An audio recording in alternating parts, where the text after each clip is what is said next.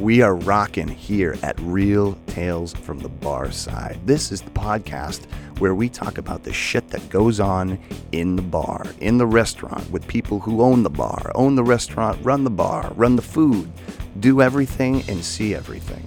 Don't ever do something or say something that you don't want seen, especially in New York at the bar, because we're watching and talking about it here on Real Tales from the Barside. Welcome to another episode of Real Tales from the Barside. I'm your host, Matt Flynn. We got a good one today. We always have a good one, but this is a really good one. And we're going to kick things off with the typical bi-weekly rant of the week. This week, we're just going to dust up an old rule that I feel like lately has just gone forgotten. Barrooms stay off of politics and religion. Timely, I think. Probably important to have discussions about where you stand on politics these days. Religion, not so much. People don't seem, I don't hear a lot about that in the bar, but politics, man. There's a forum for this, and it's not in my bar. And if you ask other bartenders, I'm pretty sure they'd probably agree with that. When I come into work and the news is on, I shut it off.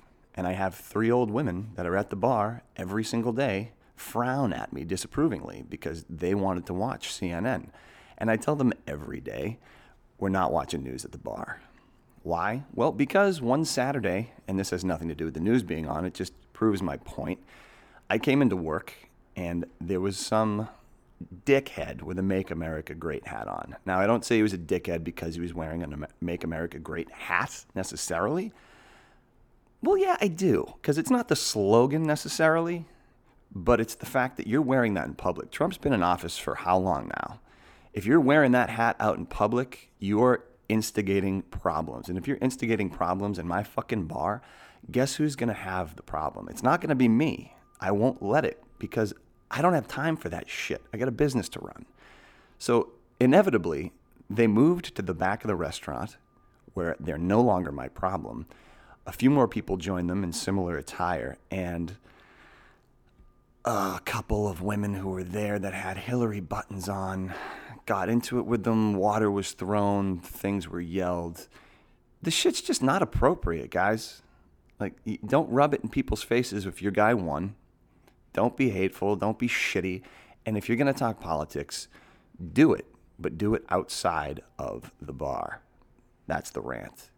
And with that in mind, great guest, interesting fucking guy. And we're going to have some bar talk, but it's going to go further than that because this man is more interesting than just your everyday bartender, as you'll find out. My man, Ray Boudreaux, welcome to Real Tales from the Barside. Thanks, Matt. Yeah, happy to be here. Yeah, well, thanks for having me. Thanks for having me. We're in recording this in the studio, the Boudreaux studio of the Rockaway Boudreaux. That's right, Ray Boudreaux of the Rockaway Boudreaux, son of Mary, brother to Darren. You might have heard of us. we know. Yeah, we've heard. Everybody knows the story. You go down to Rockaway, drop those names. You watch the doors fly open for you. I go to Rockaway a fair amount, so I might actually take you up on that. So we're hanging here in the East Village. They still call this Alphabet City? Alphabet City. Okay, cool. We're in Alphabet City. I got chastised once for saying it still. It's Avenue Way. It's fucking Alphabet City. It's Alphabet City. Beautiful place. Kicking it. And we're talking shop. So this is a bartending podcast. We'll start with the bar room. When did you start bartending and what did your life look like? You grew up in Queens, right? Yeah, I'm from Rockaway. I moved to Bayside in high school. My first job, dishwasher in a Sizzler. You know, I left there for a busboy's job at Maria's Trattoria and then left there for Enzo's and, you know, bouncing around the restaurant bar business all through high school. You know, senior year in high school, I worked a 40-hour week in, like, a pizzeria. Okay. Pizza and dine, you know, and then after a couple of different life choices and careers, I wound up back in the bar business at 22. And this time, well, the bar restaurant business. And this time I was like, yeah, I bar back some and I drank plenty. So I was like, you know what? The cocktail had just come out. And I was like, you know what? I'm not going to wait tables anymore, manage a restaurant. I said, I'm going to be a bartender.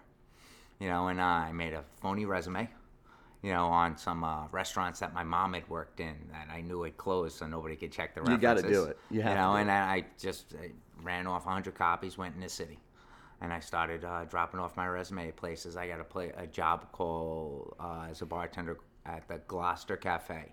So it was in the lobby of the Palace hotel. Which is where is that at? It's like right across the street from St. Patrick's Cathedral. Oh, beautiful. Okay. And, you know, it was that, you know, lunchtime crowd, you know, happy hour crowd. And, you know, that's where I learned to tend bar. You know, I'll never forget, too, like, when I went in for the interview, I was a beer drinker, you know, and I didn't know how to make drinks, you know, truth be told. And the assistant manager, this nice woman, she sat me down, and she was young, too. You know, not as young as me, but she was in her mid-20s, and she asked me the recipe to 5 drinks. I swear to you, to this day, I got fucking all 5 drink recipes wrong. But I said it with confidence, like I knew what I was talking about. And I got the job because obviously she didn't know what was in the drinks either. Or she just liked your pizzazz, the fact that you owned it either way. That'll get you, if you start stuttering and sweating, even if you get it right, it may not be. I jump behind the stick and, you know, with my recipe book. And I needed it there. Yeah. Like, I got some, you know, pink ladies. I got some grasshoppers. You don't get that as much anymore. You don't get the names. A lot of times people just give you the ingredients and the title and what they order. And it's so much easier now. But back then. But it was the Palace. It was like, you know. It's a different animal. It was the Palace. It was the 90s. It was that, you know, older crowd, rich crowd, you know. And, like, it was, you know, it's like the Greyhound. Like, you couldn't just say vodka and grapefruit. Right. Like, you're going to make me look up Greyhound, right? And you know how many times I put tequila in a Greyhound just because I just tequila, grapefruit. I hand it to him. They're like, ugh, what is this? And it's like, I don't know. I fucked up. It's what it is, basically. But, you know, that was the one thing. Once I looked it up and I made it, I never forgot it. Here we are, you know, 20-something years later, and I still remember what's in a pink lady. Yeah. You know, and it was like, you know, and that's how I learned. You know, left that bartending gig. You know, I was over on the west side, a place called Landmark Tavern. Still there, isn't it? Still there? Oh yeah, yeah. It's like the 3rd oldest bar in New York. I mean, it was open during Prohibition. It's when that thing was built, 11th Avenue was water. It was the docks. They have pictures in the place of showing like outside the bar where it was the waterfront because all of 11th and 12th Avenue from there is landfill. Damn. Yeah, it's like you go in that place, it's like, and look at the pictures, it's walk through history. Then, you know, I lived in Bayside. I got a job on Bell Boulevard, tending bar in the neighborhood.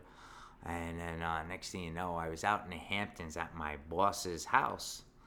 And I had some resumes in the back of the car, and I'm driving home. It was Labor Day weekend. Mm-hmm. And then I went down Dune Road in the Hamptons, and I stopped at a couple of places called Neptune's and, you know, a place called Dockers, and dropped off a couple of resumes on my way home. And I got a job at Dockers, and, you know, I spent the next few summers bartending out in the Hamptons. That's awesome. What part? It was the Hampton Bay's East Quag area. I started tending bar out there. I'd work like Wednesday, Thursday, Friday night in Bayside. I'd get in my car at 4 a.m., drive out to the Hamptons, work Saturday, Sunday, because it was a happy hour bar, and maybe Monday. And then I'd go back and just, you know, kept busy enough, you know. And were you drinking? Oh, yeah. Oh, yeah, okay. Was it still beer at that point, or had you graduated? No, I was still pretty much a beer drinker, you know. Yeah, it was I had blonde highlights and a diamond earring. You know, like, oh, I love it. Yeah, I got pictures. I've been there. I've been there in both counts. Yeah, and it was fun, you know. And then I did a year down in South Beach. I owned a small piece of a small restaurant on the off season. I opened down in Ninth and Collins down in South Beach, you know. And then in 1 year in the off season, I managed a bar here in the city, and like, you know, just. It was a lifestyle. Yeah. And I tell people, like, I'm not an actor. I'm a professional bartender. This is what I do. And that probably made you so much more infinitely interesting to people because everybody's trying to shuck a side hustle when you talk to them. That being said, you know, like, I had acting aspirations because that's how I figured. That was the only way I could really imagine me being rich. Is if I got discovered behind the bar and became the next Bruce Willis. Yeah. You know, he's the story. He's the New York guy, the bartender that turned famous. You know, and then I'd even go as far to get headshots done. I'd never mail them out. I signed up for a couple of acting classes. As soon as they told me to learn a monologue, I'd be like, you can't teach acting. I'm out of here. Because back then, I was a party boy. Yeah. Yeah, I'd rather dream the dream than live the reality. Yeah. And that was the truth of it. It's still true for a lot of people. I needed that fast money and that, you know, that party lifestyle. So you're down in the Hamptons. things are kind of going fun there and you're having a good time. Any crazy stories that you remember from back in those days? Because there's got to be ripe full of stories back in the Hamptons in the summer. I mean, it was all Hampton House and just one big party. Yeah. I mean, you know, it was a 30-something crowd happy hour bar, so there wasn't a lot of, like, fights or anything like that. Everybody there was more on the grown-up side. They would come and, you know, just get their party on and, like, you know, but it was a happy hour bar. Okay. So it was great for me, you know, because I'd go in, you know, earliest I'd be in is noon. Okay. But normally 4 o'clock, but I'd be out by midnight. Yeah. And then go make the rounds. That's a dream. You know, yeah, I mean, it was just... Did things close earlier out there, or were you just on early shifts? No, it was just my bar. Okay, it was your specific bar. Yeah, it was on the bay. It was a happy hour bar, you know, and it just, you know, it died out. People went home, showered up to go out to the clubs at night. Yeah. You know, and as did I. Yeah, hell yeah. And yeah, it was just the whole scene, you know. It was just one big party around the clock. What year was this? Like, what point in time are we talking? Nice. Okay. Yeah, it was the mid-'90s, you know. But, you know, and I had wound up being lucky. I'm incredibly lucky. You know, I always had, like, you know, a cool Hampton House crowd, and, you know, and it was great, too, because if I ever did stay out there during the week, I was the only one in the house because everybody was weekenders. Okay. You know, and, yeah. It, you know, I didn't have a share. I had a room, you know. It wasn't like, you know, it was my room, you know, but and during the week, it was I'd have this huge house with a pool and a tennis court, you know, it's all to myself. And anybody who's been out to the Hamptons knows that's a hookup. Like, that's a really great find if you have something like that to yourself. Yeah, you know, and during, on the weekends, I didn't care because I was working. I was out, you know, yeah. I came out, I worked, you know, I went home and slept, you know, that was it. That's awesome. And you know, it was cool, too, because it was like, I never went to college, but I imagined it was what, like, a frat house would be like. Because you'd wake up, there was always somebody around and somebody, you know, somebody to hang out with and talk to and, like, you know, yeah, it was, you know, it was fun. Yeah, you know? Shit, sounds it. So you get back to the city, and where'd you go from there? Were you still at Landmark, or where were you? So no. I when I started the Hamptons, I was only bartending on Bell Boulevard in Bayside. Bayside still, okay. And the Hamptons, and then I left Bell Boulevard when I moved down to South Beach. You know, after the season was over in the Hamptons, I went down to South Beach, and opened a small restaurant down there, and, you know, ran that for that season. And then I came back for the Hamptons, and then I wound up not going back down to South Beach. I had some legal troubles. Okay. You know? And I wound up staying in the city and managing a bar on the Upper East Side, and you know. Have you been back to South Beach since? Are you allowed in South Beach? I should ask that. Pending investigation. Broward County still has some issues with me. I ain't gonna lie, which I didn't even know about. Until just a few years ago, because no shit. Yeah, you know, I wound up going to. I had called up years ago, like 15 years ago, to see if there were any outstanding issues, and I talked to like the court clerk, and they're like, nah, there are no issues, and I was like, cool, must have just expired because already 10 years had gone by or whatever, and I was like, cool, no worries.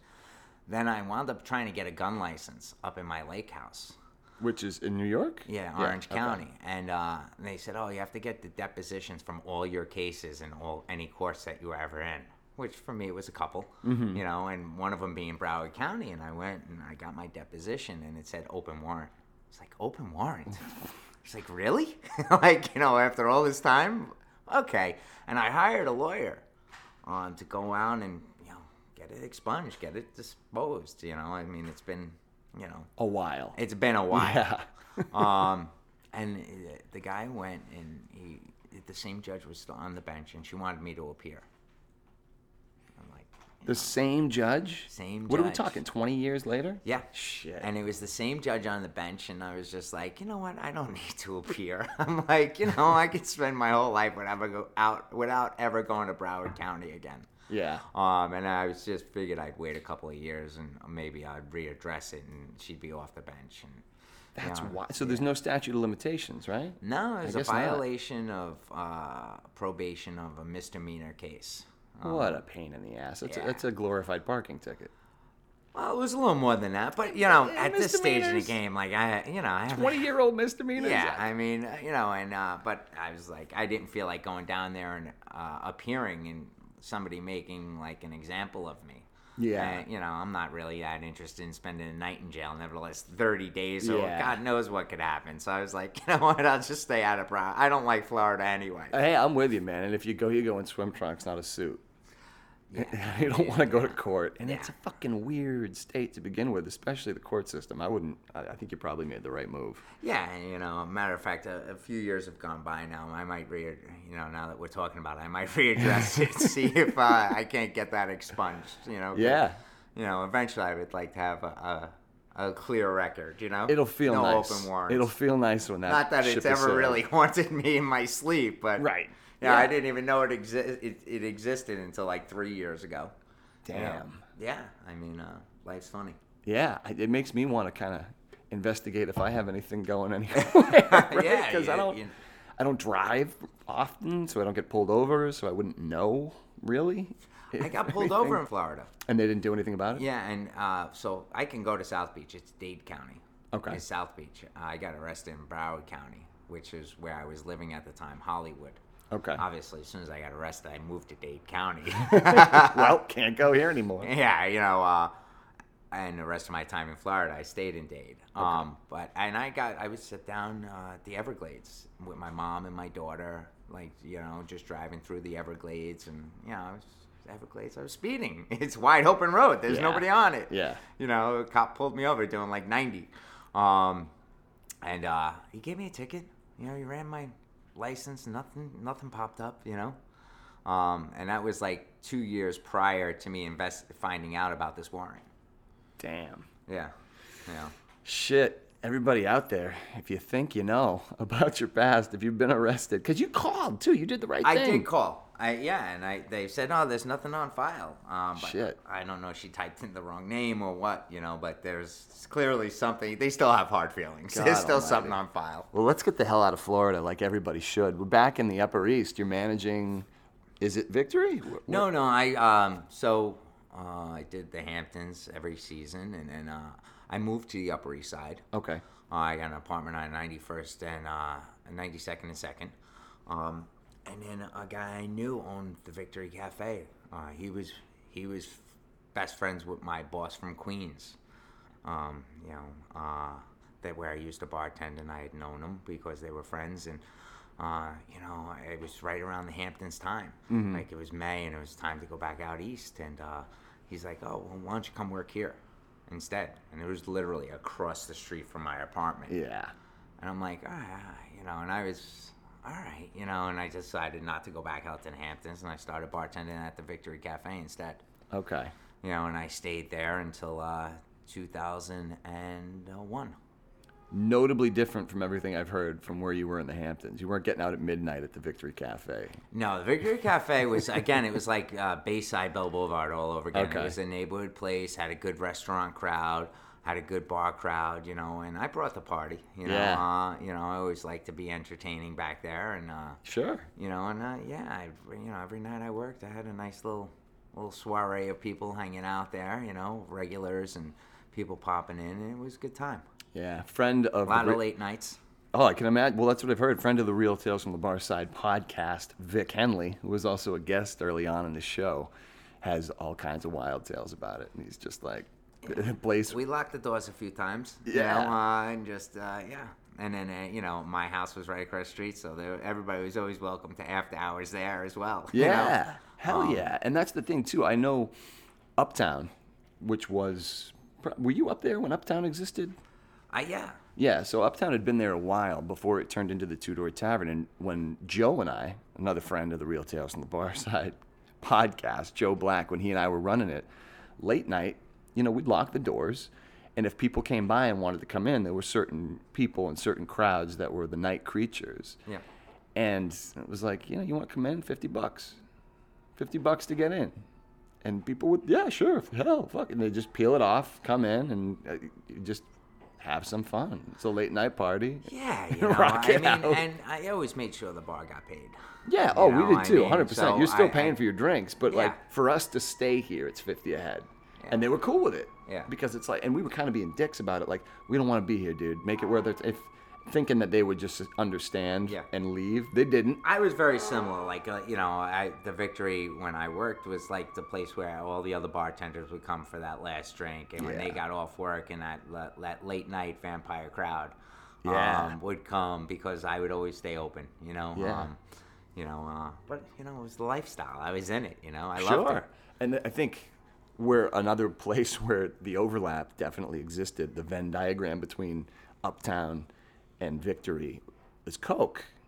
Like, there was so much blow at Uptown, so it just fueled that we need to be open till 6. Yeah, and even as early as recently as 3 years ago, it was just people want a place to go when they're doing a ton of blow. Yeah, and it's a weird moral place for me to exist as somebody in sobriety, long-term sobriety, but it's kind of one of those things where, and we talked about pot and how people are gonna do it. Yeah, it's like, I don't like cocaine at all. It's not to say I like pot, but I understand the use behind it. I really dislike cocaine, but people are still going to use it. And it's a different feel than if somebody showed up on dope, or if somebody, popped a bunch of oxys and wanted to come in and nod out at a chair.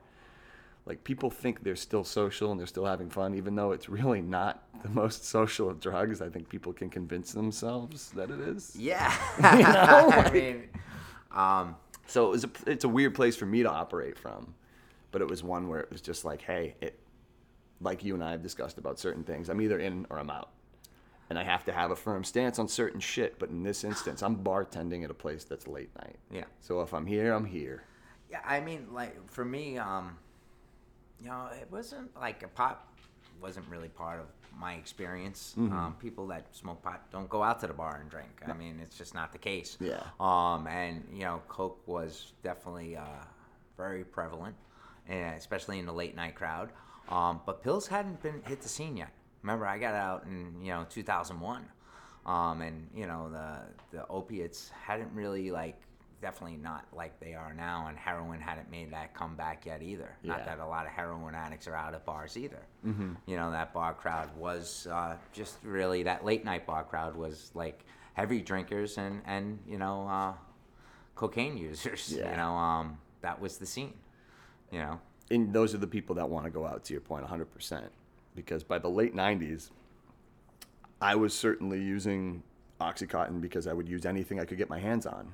And it was there, so I did it, and I did it wildly inappropriately. I remember taking an OC40 and going to a club because I thought it was like ecstasy, and I almost collapsed on the ground. It was just not that drug. Yeah. But I think that's what brought, where I'm from anyways, the resurgence of heroin, because people would get hooked on oxys and then go for what's cheaper. Yeah, well, absolutely. I mean, I believe the opioids are what had heroin make that Ali type comeback. Yeah.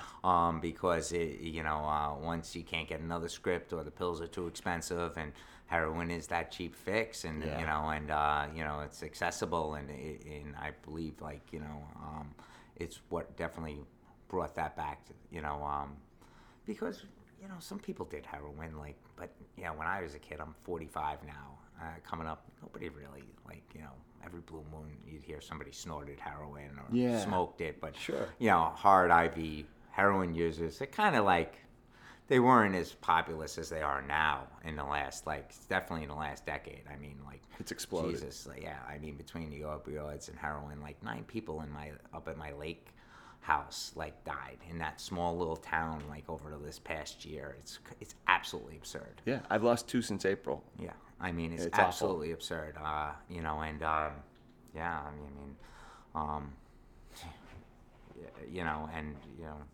It is all because of the prescription medication.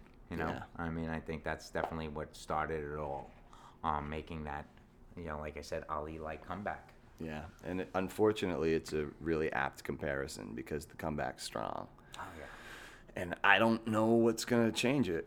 There's a lot of halfway houses and recovery. One of the things I like is that there's no shame in being in recovery anymore. There's no dark little secret, even in Irish families where we don't talk about anything. Yeah. It's something that you don't hang your head in shame. I mean, I was a party boy. I loved, I loved my booze. I loved my women. I loved my cocaine. I've been sober a long time, and I'm just blessed that I'm grateful that opioids weren't out there when I was using. Yeah. And ecstasy wasn't really that popular either. It just wasn't. I'd heard about it, Design of Drugs had just hit the scene, but it wasn't really. I wasn't that interested. I liked the high I had in between booze and coke, and I was quite content to that. I wasn't really looking to think outside the box and explore. I really enjoyed my party boy lifestyle. Yeah.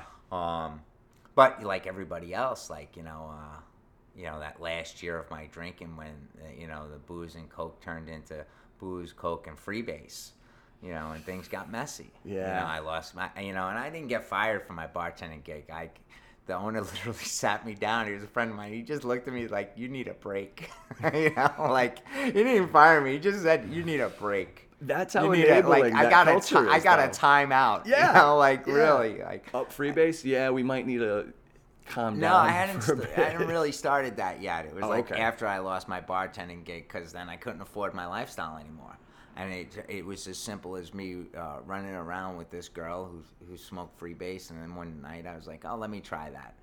And then it was like, oh, yeah, I like that. Yeah. It's like, yeah, let's do some more of that. Shit. And that last year was when, drinking and drugging became more important than working and hustling for me. Yeah. And then, I had that moment of divine intervention. I was coming down on a 3-day run, because every time I drank, I don't know about you when you were partying, but I just pick up a drink, I'd be out for 3 days. Oh yeah. Because I could work, I'd drink, and just go around the clock for 2-3 days. I would get all fucked up, not sleep.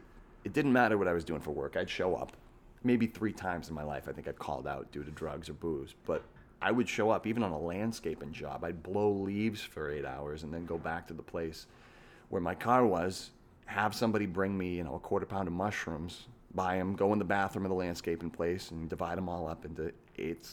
I had a pager, and I'd just kind of go into the office, and people would page me, and have somebody come pick me up, and just go from there, go out in another bender, and then show up. I just didn't sleep. Yeah, it was chaos. Yeah, my lifestyle afforded it.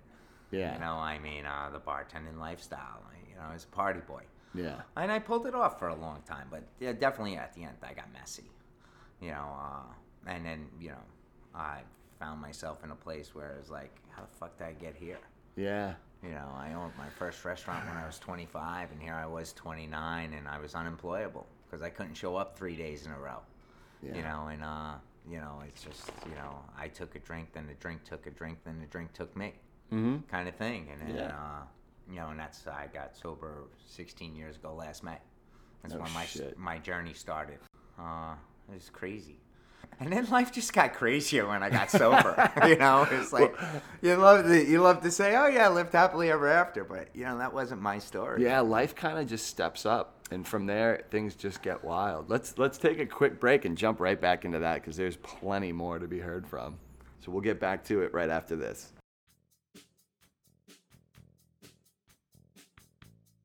All right, guys, as you're going to find out in the second half of this podcast, our man Ray has all kinds of wild hands in different pots, and one of them's the film industry. He's gotten himself involved in this particular upcoming film to be released October 26th on the distribution end of things. London Fields. It's a thriller. It's starring Amber Heard and Billy Bob Thornton. Might also be starring a certain swashbuckling pirate from Disney movies. Got his start on 21 Jump Street. I don't know. You'll have to watch it to find out. Little blurb on it real quick. Amber Heard is a clairvoyant femme fatale named Nicola Six. She's been living with a dark premonition of her impending death by murder. She begins a tangled love affair with 3 uniquely different men, one of whom she knows will be her murderer. Shit, that sounds kind of like a Minority Report kind of thing going. It sounds fucking great. I'm in on it. Ray's in on it, literally. And I can't wait to see it, because Billy Bob is my guy. I just finished season 1 of Goliath. Fargo season 1, he just warmed my heart. And Bad Santa is one of my all-time favorite films. So, London Fields, October 26th. Check it out. Back in action with Ray Boudreaux. We are in 2002 May. You got a phone call. What happened? Yeah, so I was a hot mess. you know, and my whole life I was a poor kid, didn't want to grow up to be a poor man. Mm-hmm. And I was always on the hustle. You know, even before my first job at the Sizzler, it was walking dogs, walking kids to school, babysitting, you know, just, you know, getting out of the street. Mm-hmm. You know, I did a stint in the Army, I did a stint as a New York City cop, you know, but I kept gravitating back to that bar restaurant business. Here I was, you know, I lost my bar gig, you know, in August of 2001, right, like 2 weeks before 9/11, you know, and I had had a union book. My uncle worked in construction, mm-hmm. and I started working in construction, which I had done part-time like 2 years previously, but very part-time. You know, I went on vacation and didn't go back to work for 8 months, you know, like okay. kind of thing. When I lost my bartending gig, I needed a job. So I started working construction, but like I said, I couldn't show up 3 days in a row. And I was an apprentice boy in the union, and I didn't get paid much anyway. Like that last, you know, 8 months of my drinking, I ran my credit card debt up to from zero to $25,000. Damn. And it was all bar bills and lifestyle stuff. I mean, it was May of 2002, and this kid I grew up with, he was best friends with my brother, he called me. And I was partying, so I didn't answer the phone, of course. Mm-hmm. You know, I'm in my little shitty studio apartment on the Upper East Side with my secondhand furniture, getting high until the money ran out, as we do. And but that answer machine, because this is pre-dating cell phones, that answer machine light had been blinking at me for 3 days. And I was the type, as I was coming down, I'd be cleaning up and dumping the ashtrays and the drug paraphernalia and going through the mail. And sure enough, I hit that answer machine button, cleaning up my little apartment that looked like a bomb had gone off. Mm-hmm. And the message just said, I just called to see how you were doing. I couldn't tell you the last time I talked to the kid, the last time I hung out with him, the last time I'd seen him. And why he called me that day, I have no idea. But more so why I heard that message, I just called to see how you were doing. Mm. And I was able to look at myself like, how am I doing? And I knew at that time in that place that I was not going to get out alive if I didn't stop. No doubt. And I called him up and crying and, you know, coming down. And I told him, I'm not going to get out alive. He said, sleep it off tomorrow. Get up and go to a meeting. That's what I did. You know, I'd love to say I stayed sober from that day to this day. I didn't. Was that your first meeting, your first experience with anyone? No. My mom had gotten sober. Like I said, he had gotten sober, I guess, at that point it was like several years earlier. Mm-hmm. And my mom had gotten sober also several years earlier. So I knew about AA. And I had stopped from the age of 25 to 29. In those 4 years, I had stopped drinking a couple of times, 3 months, 6 months, mostly because I got arrested. Yeah. You know, and I was like, you know, trying to stay out of jail kind of thing. Yeah. You know, and I did a stint in a rehab, like a preemptive strike to stay out of jail throughout those 4 years. And so I was familiar with AA, though it wasn't for me. Mm-hmm. You know, it was a cult, and those people, like, I don't need that. Absolutely. Like, you know, it's great for them. I'm glad it works for them. Yeah. I was stronger, smarter, and faster. It wasn't going to get me. Yeah. But at that moment, at 29 years old, I realized it had gotten me. And I was like, all right, you know, and I started going to meetings. And, you know, it was lonely. Yeah. Like, I realized I didn't have any friends. Like, I didn't have a life. All I did was work and drink and work, and I had friendly acquaintances and people I would party with, but I had no life. Yeah. And I hadn't had one in quite some time. You know, and and 30 days into my sobriety, I met my wife. You know, and here's tall, beautiful, blonde, well-educated, from a good family in Buffalo, and I mean, gorgeous, like the day is long. And she liked me, and I was like, huh? I was like Scooby-Doo, like, huh? Was this in the halls? Was this in the meetings? Or was this outside the meetings? No, in the meetings. No shit. You know, and then next thing you know, I had friends. I was counting days, and I went on this rafting trip with Not a Glum Lot. It's a group down here. They used to, a lot of the members used to go to Soho. Mm-hmm. So 16 years ago, the meeting down here in Soho on Sullivan was a huge meeting, very popular, like social Friday night meeting. And, you know, here I was, like, you know, counting days, and it was July 4th weekend of 2002, and I'm on this camping trip, and I got friends, and I'm like, just like that, my whole life, I cleaned up quick enough, and my whole life, like, just turned around in that, like, 30, 45 days. Mm-hmm. You know, that camper trip, first time I made out with my wife, and I did it all wrong. You know, I had a sponsor. He said, don't date her. So I did the natural thing and I fired him. You know? Right? Yeah. What the hell do you know? And, you know, after like 6 months, I stopped going to meetings and I drank again, you know, because, and things were a mess with her and I because, you know, they suggest that shit for a reason. Yeah. But we loved each other, but she was crazy. I was crazy. Speaking of crazy, dog attacks.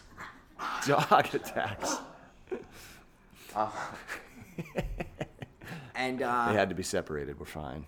Yeah, and you know, I wound up going out, and she got pregnant.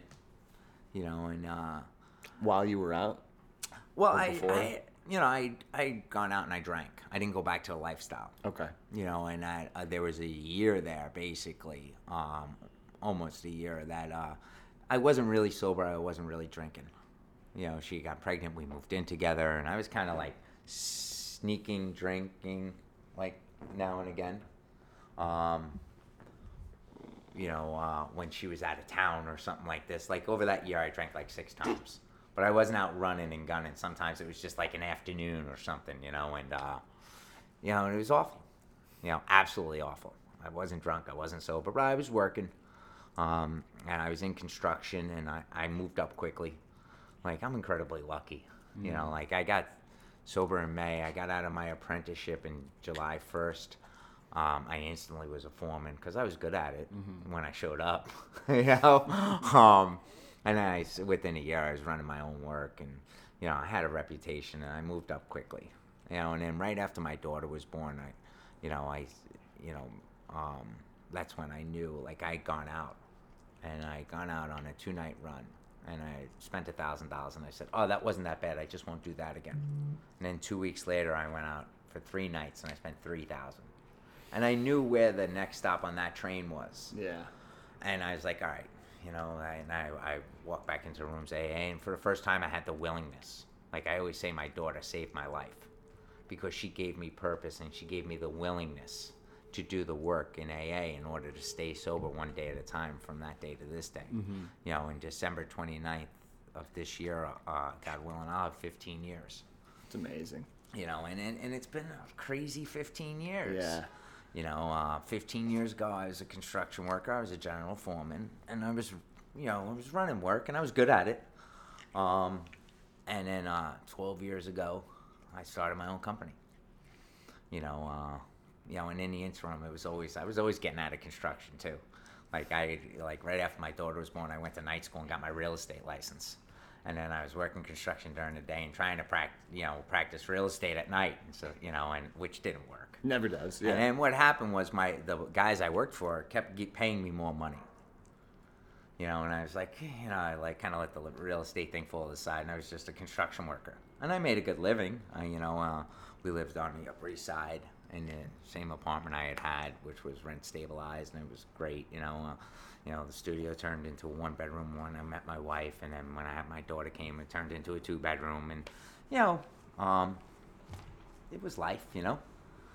And then I started my own company 12 years ago, and you know, and then things just blew up. You know, and I had no idea about starting a company. It was crazy. Like I got this idea, like.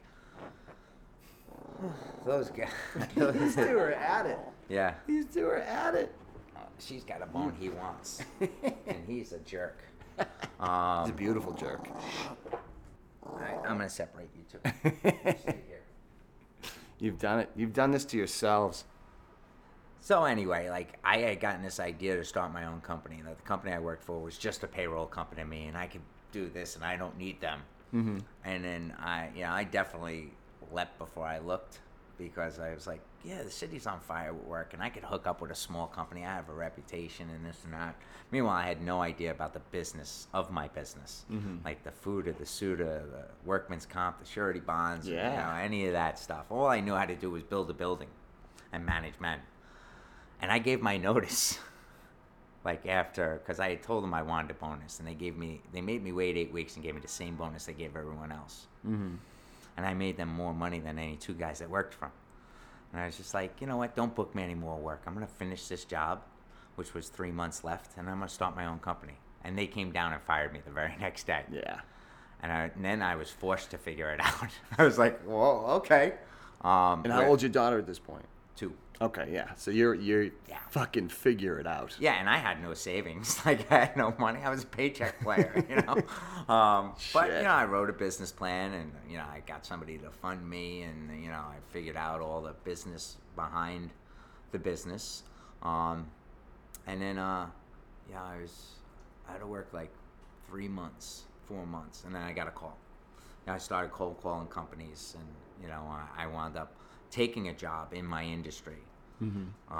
And I had that job for 2 weeks, and I hated it. It was like an office job while I was cold calling companies, because I had put all the pieces together, and now it was just finding a customer. And I went back to work. I took this day job, and then my phone rang. And this guy's like, oh, I heard you have a steel company. Yes, I do. Oh, I have a project. Would you like to bid it? Yes, I would. Can you come in tomorrow? Absolutely.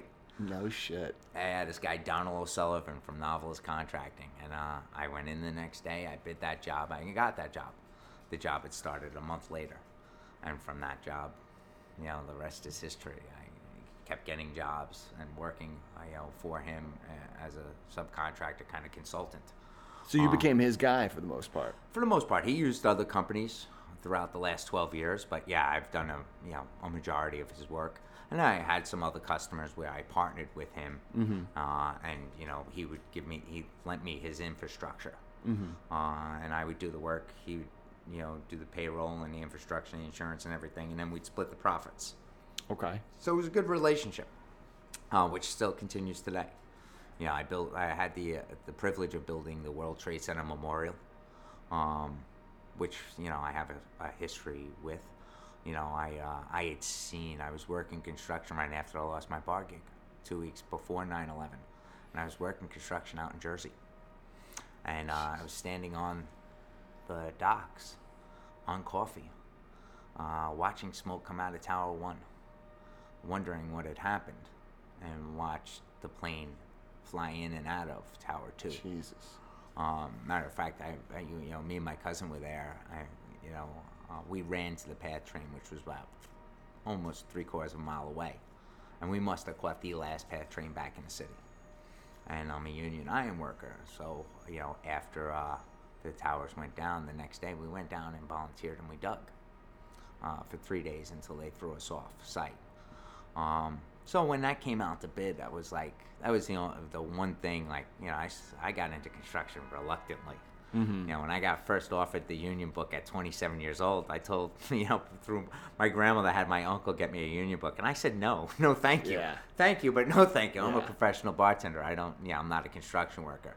And like I said, I was leaving every year to do something else, even after I got sober, like real estate or, you know, when the trade center. So when I started my own company in construction, it was really just because I was good at it. I liked the hours, I liked the money, and I was good at it. It wasn't because I had an overwhelming love for construction.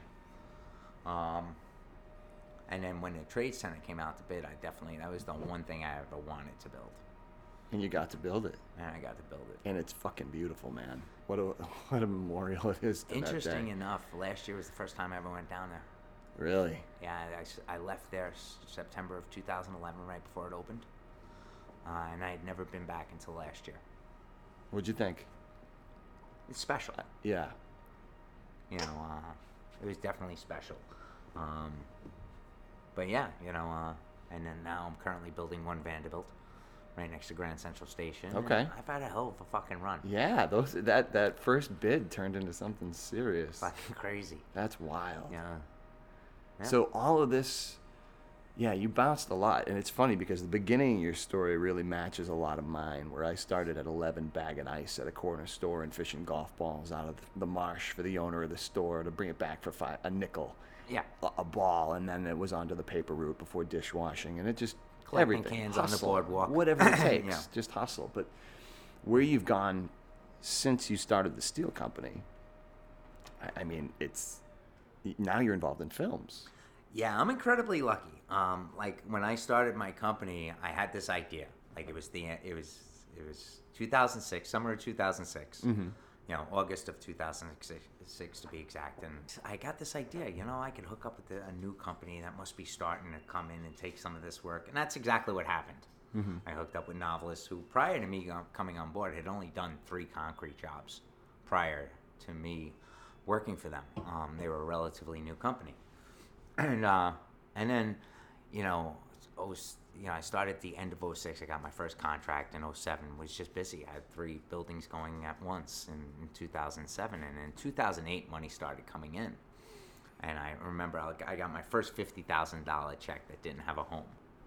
I was like, whoa, what would I do with $50,000? Now, you know, back it up too. A few years prior to that, when I first got sober, I filed bankruptcy for $25,000 because at the time that was all the money in the world, and I could never imagine paying it back. Yeah. And I had already ruined my credit, you know, so I was just like, yeah, I'll just file bankruptcy for $25,000. And here I had a $50,000 check 6 years later, and I was like, whoa, like, what do I do with this? And I didn't watch the news or read the papers, but I knew the stock market had crashed and like it kept going down, and you know, and I said, I'm gonna buy a stock. And I bought my first stock the day after the low point of all time. I bought Ford at $2.38. Holy shit. And from the time I bought the stock market never went down again. And within a year, I kept buying Ford because it kept going up. I sold Ford a year later at $13. You know, and then I bought my first townhouse, you know, up in East Harlem. And, you know, and I just invested wisely. Mm-hmm. You know, I made money, and then construction got slow. You know, when I finished the Trade Center in 2011, I didn't have any real work. 2012, 2013, you know, like some maintenance jobs just to keep a couple of guys working, but I didn't make any money. I was able to maintain my lifestyle because I didn't overextend. Mm-hmm. You know, and I had invested wisely. My investments did well, and I was, you know, okay. And then 4 years ago, construction came back strong. You know, and I started putting up towers, like, you know, 60, 70-story buildings, and, you know, a couple of them. Yeah. And then I was like, well, what do I do next? You know, I'm in my early 40s, and I was like, you know, my company's going well, and I'm making money, and I'm like, I'm going to start a production company. And that was right around the time we met. Yeah. Bikram Yoga, yeah, Upper East Side, Upper East Side. We ran into each other in a class, and we were, I think, the only 2 guys in it. Yeah, it was 3 years ago, October, I got the idea to start the company. I had a long-term girlfriend, and we had talked about me going back to school to take a producer's class, mm-hmm. you know, like an 8-week program at NYU or New York Film Academy. Sure, yeah. And I had talked about that for 2 years. You know, I barely graduated high school. I'm not going back to school. But here I was, you know, 3 years ago, I had some money, and I was like, I'm going to make some movies. You know, figuring I'd take $1 million, I'd make 4 shitty little indie movies, and I'd lose all my money. But mm-hmm. I'd learn. Mm-hmm. That's not really what happened. I did, you know, I wound up putting a significant amount of money in the film industry, like to the tune of $5 million. And over the last 2.5 years, I've been a part of 7 films. And none of them shitty little $250,000 indies. Mm-hmm. And it's been an interesting ride. And, you know, it's definitely, you know, the business idea I have of the company I want to create going forward as far as a distribution company and, you know, creating content, distributing it, marketing it, talent management. And I want to build different, you know, breakouts of this company to make it like one-stop shopping. Now, do you see, I know you're a business-minded guy and you're really more focused on what's going to generate revenue, but you're an artistic guy too. You're creative. We've definitely had conversations where you do value the art behind it too. Absolutely. I mean, and like telling a story that needs to be told. Mm-hmm. You know, exactly. A movie that I just had out at Toronto last month called The Public. You know, one of the things that drew me to that project was, you know, it's a social drama. Mm-hmm. You know, it's and told in an entertaining way.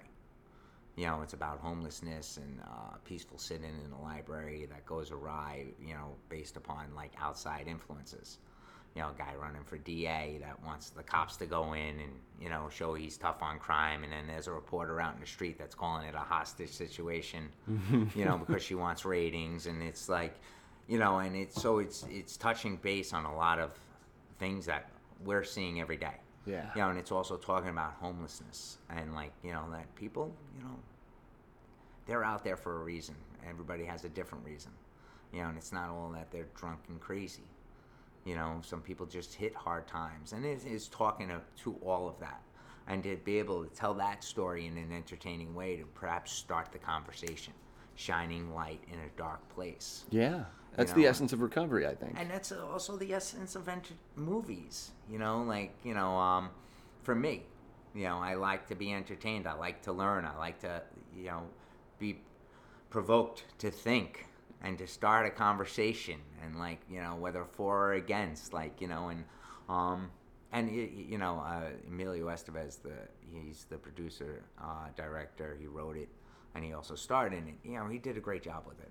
And I couldn't be prouder of it. You know, he entertained me. That's awesome. That's fantastic, man. Like in an interview, somebody asked me, well, why are you in film? You want to be famous? No, not really. Money? Oh, if I wanted money, I'd stay in construction. You know, if you're going to be in the entertainment business, you got to love it. You know, and then they're like, well, what are you looking for?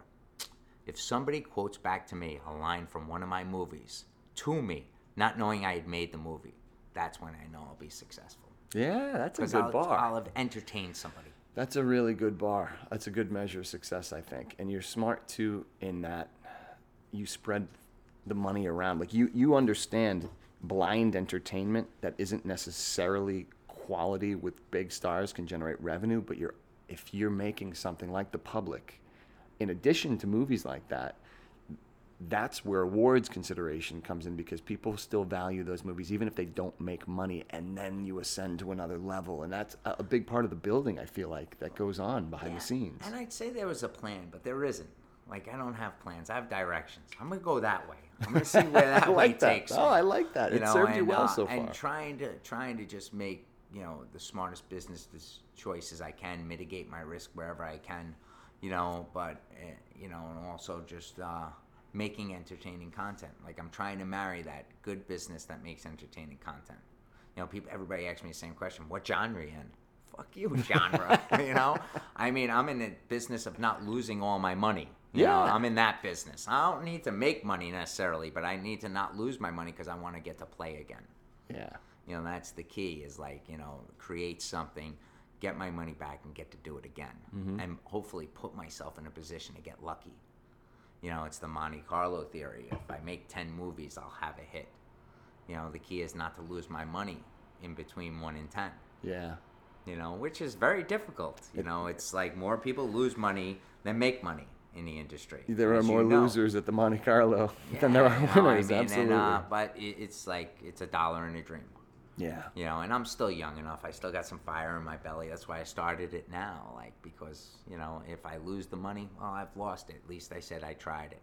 I know it sitting on my couch gets me nothing, but I'm out there. And if I fail, it will not be for lack of trying. You know, bottom line, it's like, if I know I did the best I could, the results are inconsequential. Yeah. You know, and the results are going to be what the results are, man. All I have control over are my choices, my decisions. You know, the outcome, you know as well as anybody. Well, you know, the outcome's going to be the outcome.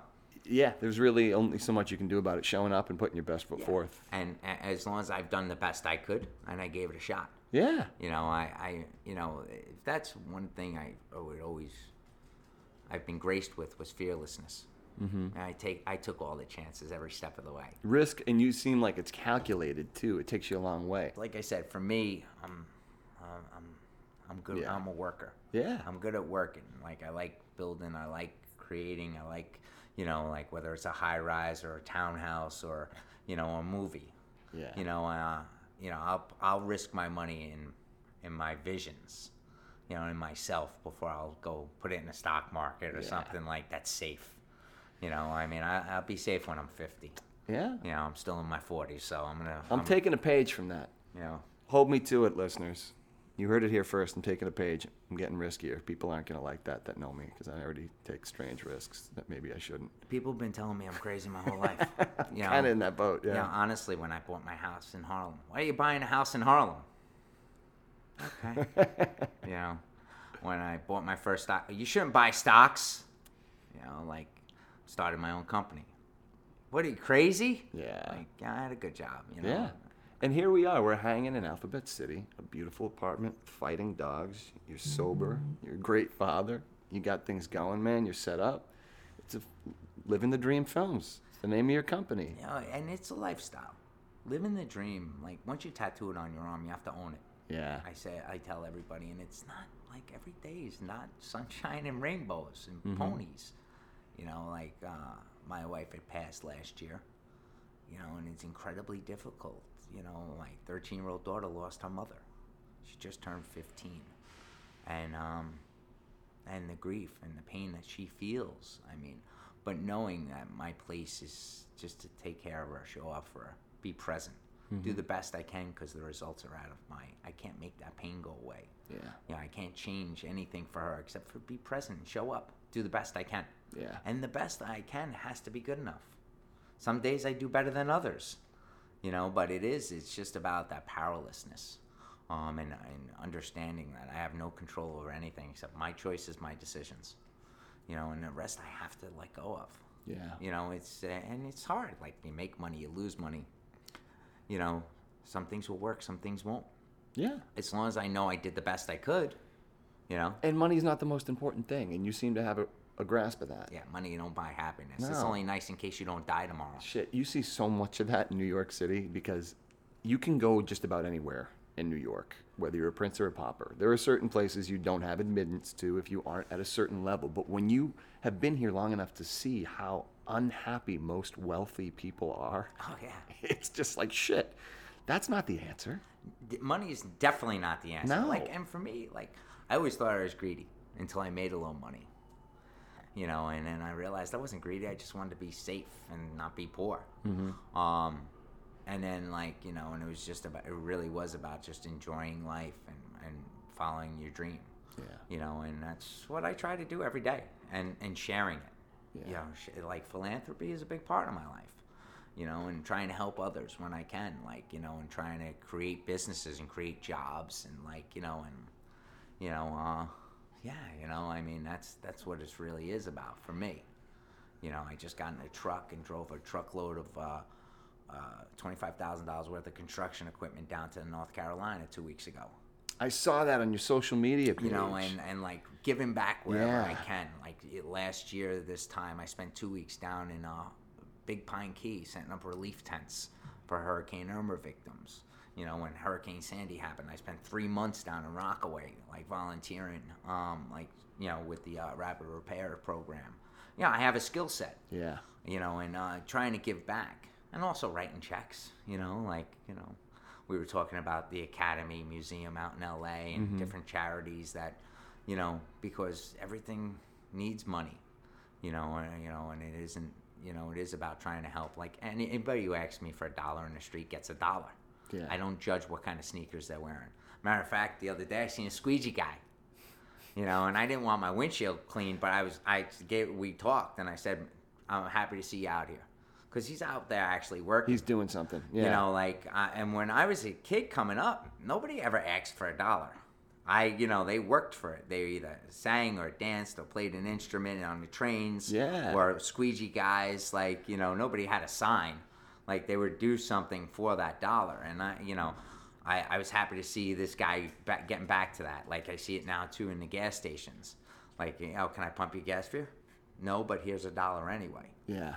You know, and because it doesn't matter what we do as long as we're doing something. As long as we're doing something. And this city, oh, man, I've just been going through this a lot lately, too, where it's just my heart breaks. And I would have thought that 11 years into New York, in my journey here, that I'd be hardened to this. And I'm grateful I'm not, but it still fucking hurts that you can't walk 3 blocks without getting hit up 3 times by these people. And it's like, it pisses me off because I want to help. And I know, even if I gave them $1, all of them, everyone who asked, it wouldn't help. And that's the thing that kills me. It's like, I'll grab somebody and be like, you want a sandwich? One of them, not all of them, because again, like, it's overwhelming to me where I want to help everybody, but I fucking can't, and it kills me. Like, that actually hurts because I want these people to help themselves. Well, for me, I'm not out there trying to save the world. Like, usually it's like one of my main charities, mm-hmm. you know, so they get $100,000 a year, you know, Our Lady of Nazareth of Notre Dame, you know, Frat Night of Notre Dame up in East Harlem. It's a soup kitchen. Okay. It was down the block from my townhouse.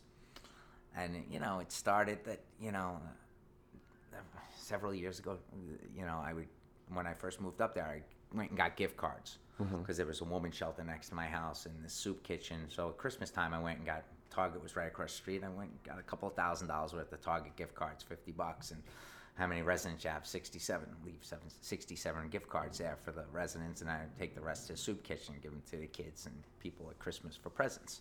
First year, I felt good about myself, and I was like, you know, second year I did it, none grabbed me and said, oh, can I have your card? I want to send you a thank you note. Sure. You know, gave her my card. 3 months later, she called me up, you know, out of nowhere. And she's like, oh, we lost our benefactor. He died. His estate's not going to cover his contribution, and it's our operating cost. And I just really started making money. And I said, how much is it? And she's like, $100,000. Huh? But actually, at the time, I had it. And I was fortunate, you know, and I feel like it was all like kind of God-given anyway. So I was like, yeah, I'll give it to you. That's awesome. And I said, I could afford to give it to you this year. I don't know if I could afford to give it to you next year. Mm-hmm. And, you know, every year I've been able to afford to give it to him. So I have. You know, it was similar like my daughter changing schools. Like she went to a school I could afford when I was a construction worker. And when I started my own company, I could afford a better school. And I could afford it this year. You know, that was when she was in second grade. You know, she just started ninth grade. And I've been able to continue to afford it up until now. I don't know what next year will bring. Like, you know, but... You know, and it is about, like, you know, for me, not overextending and helping where I can. I'm not out there looking to save the world. That nun called me. Yeah, exactly. I never would have fucking offered $100,000. That's definitely a good point, too. You weren't looking for it. And now people, like, you know, if I see somebody I can help, charities, they reach out to me, and I'll help if I can, you know? I mean, sure, you know, and writing a check's easy. Showing up and actually being of service, you know, is what I really love. Yeah. And I'll do that, like, you know. Whenever I can. Now, do you want to plug anything from your social media pages, Instagram, anything to films, anything you want to throw out before we wrap up? Yeah, I mean, Living the Dream Films, you know, Ray Boudreaux, you can find me on IMDb, on Instagram. Follow us, you know, go spell that out for him, because I threw an X in there accidentally. Sure, it's R-A-Y, B as in boy, O-U, D as in David, E-R-A-U.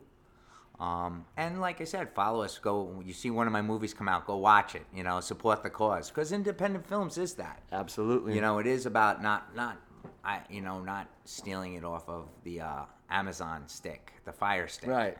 You know, it is about, you know, you have to pay for these movies is because so many of them lose money, and bootlegging such a problem. I mean, you know that. You know, even that people are seeing it, that the people that are making it aren't really getting paid for it. Yeah. And, you know, if you want to keep seeing the independent film community, you got to support it.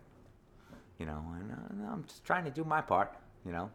Well, man, it's been a joy talking to you. It's awesome knowing you. Well, it was a pleasure, brother. You've been a good friend over the years. Rags to Riches Story, Ray Boudreaux, Living the Dream Films.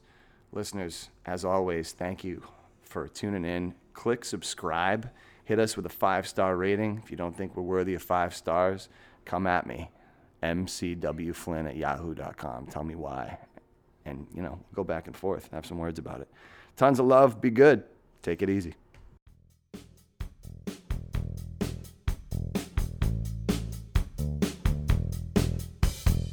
Thanks again for listening to this episode of Real Tales from the Barside. Be sure to tip your bartenders and tip us by subscribing, liking, leaving us a review. That stuff helps like hell, and we really appreciate it. So thank you again. Hope you enjoyed yourself, and we'll catch you next week.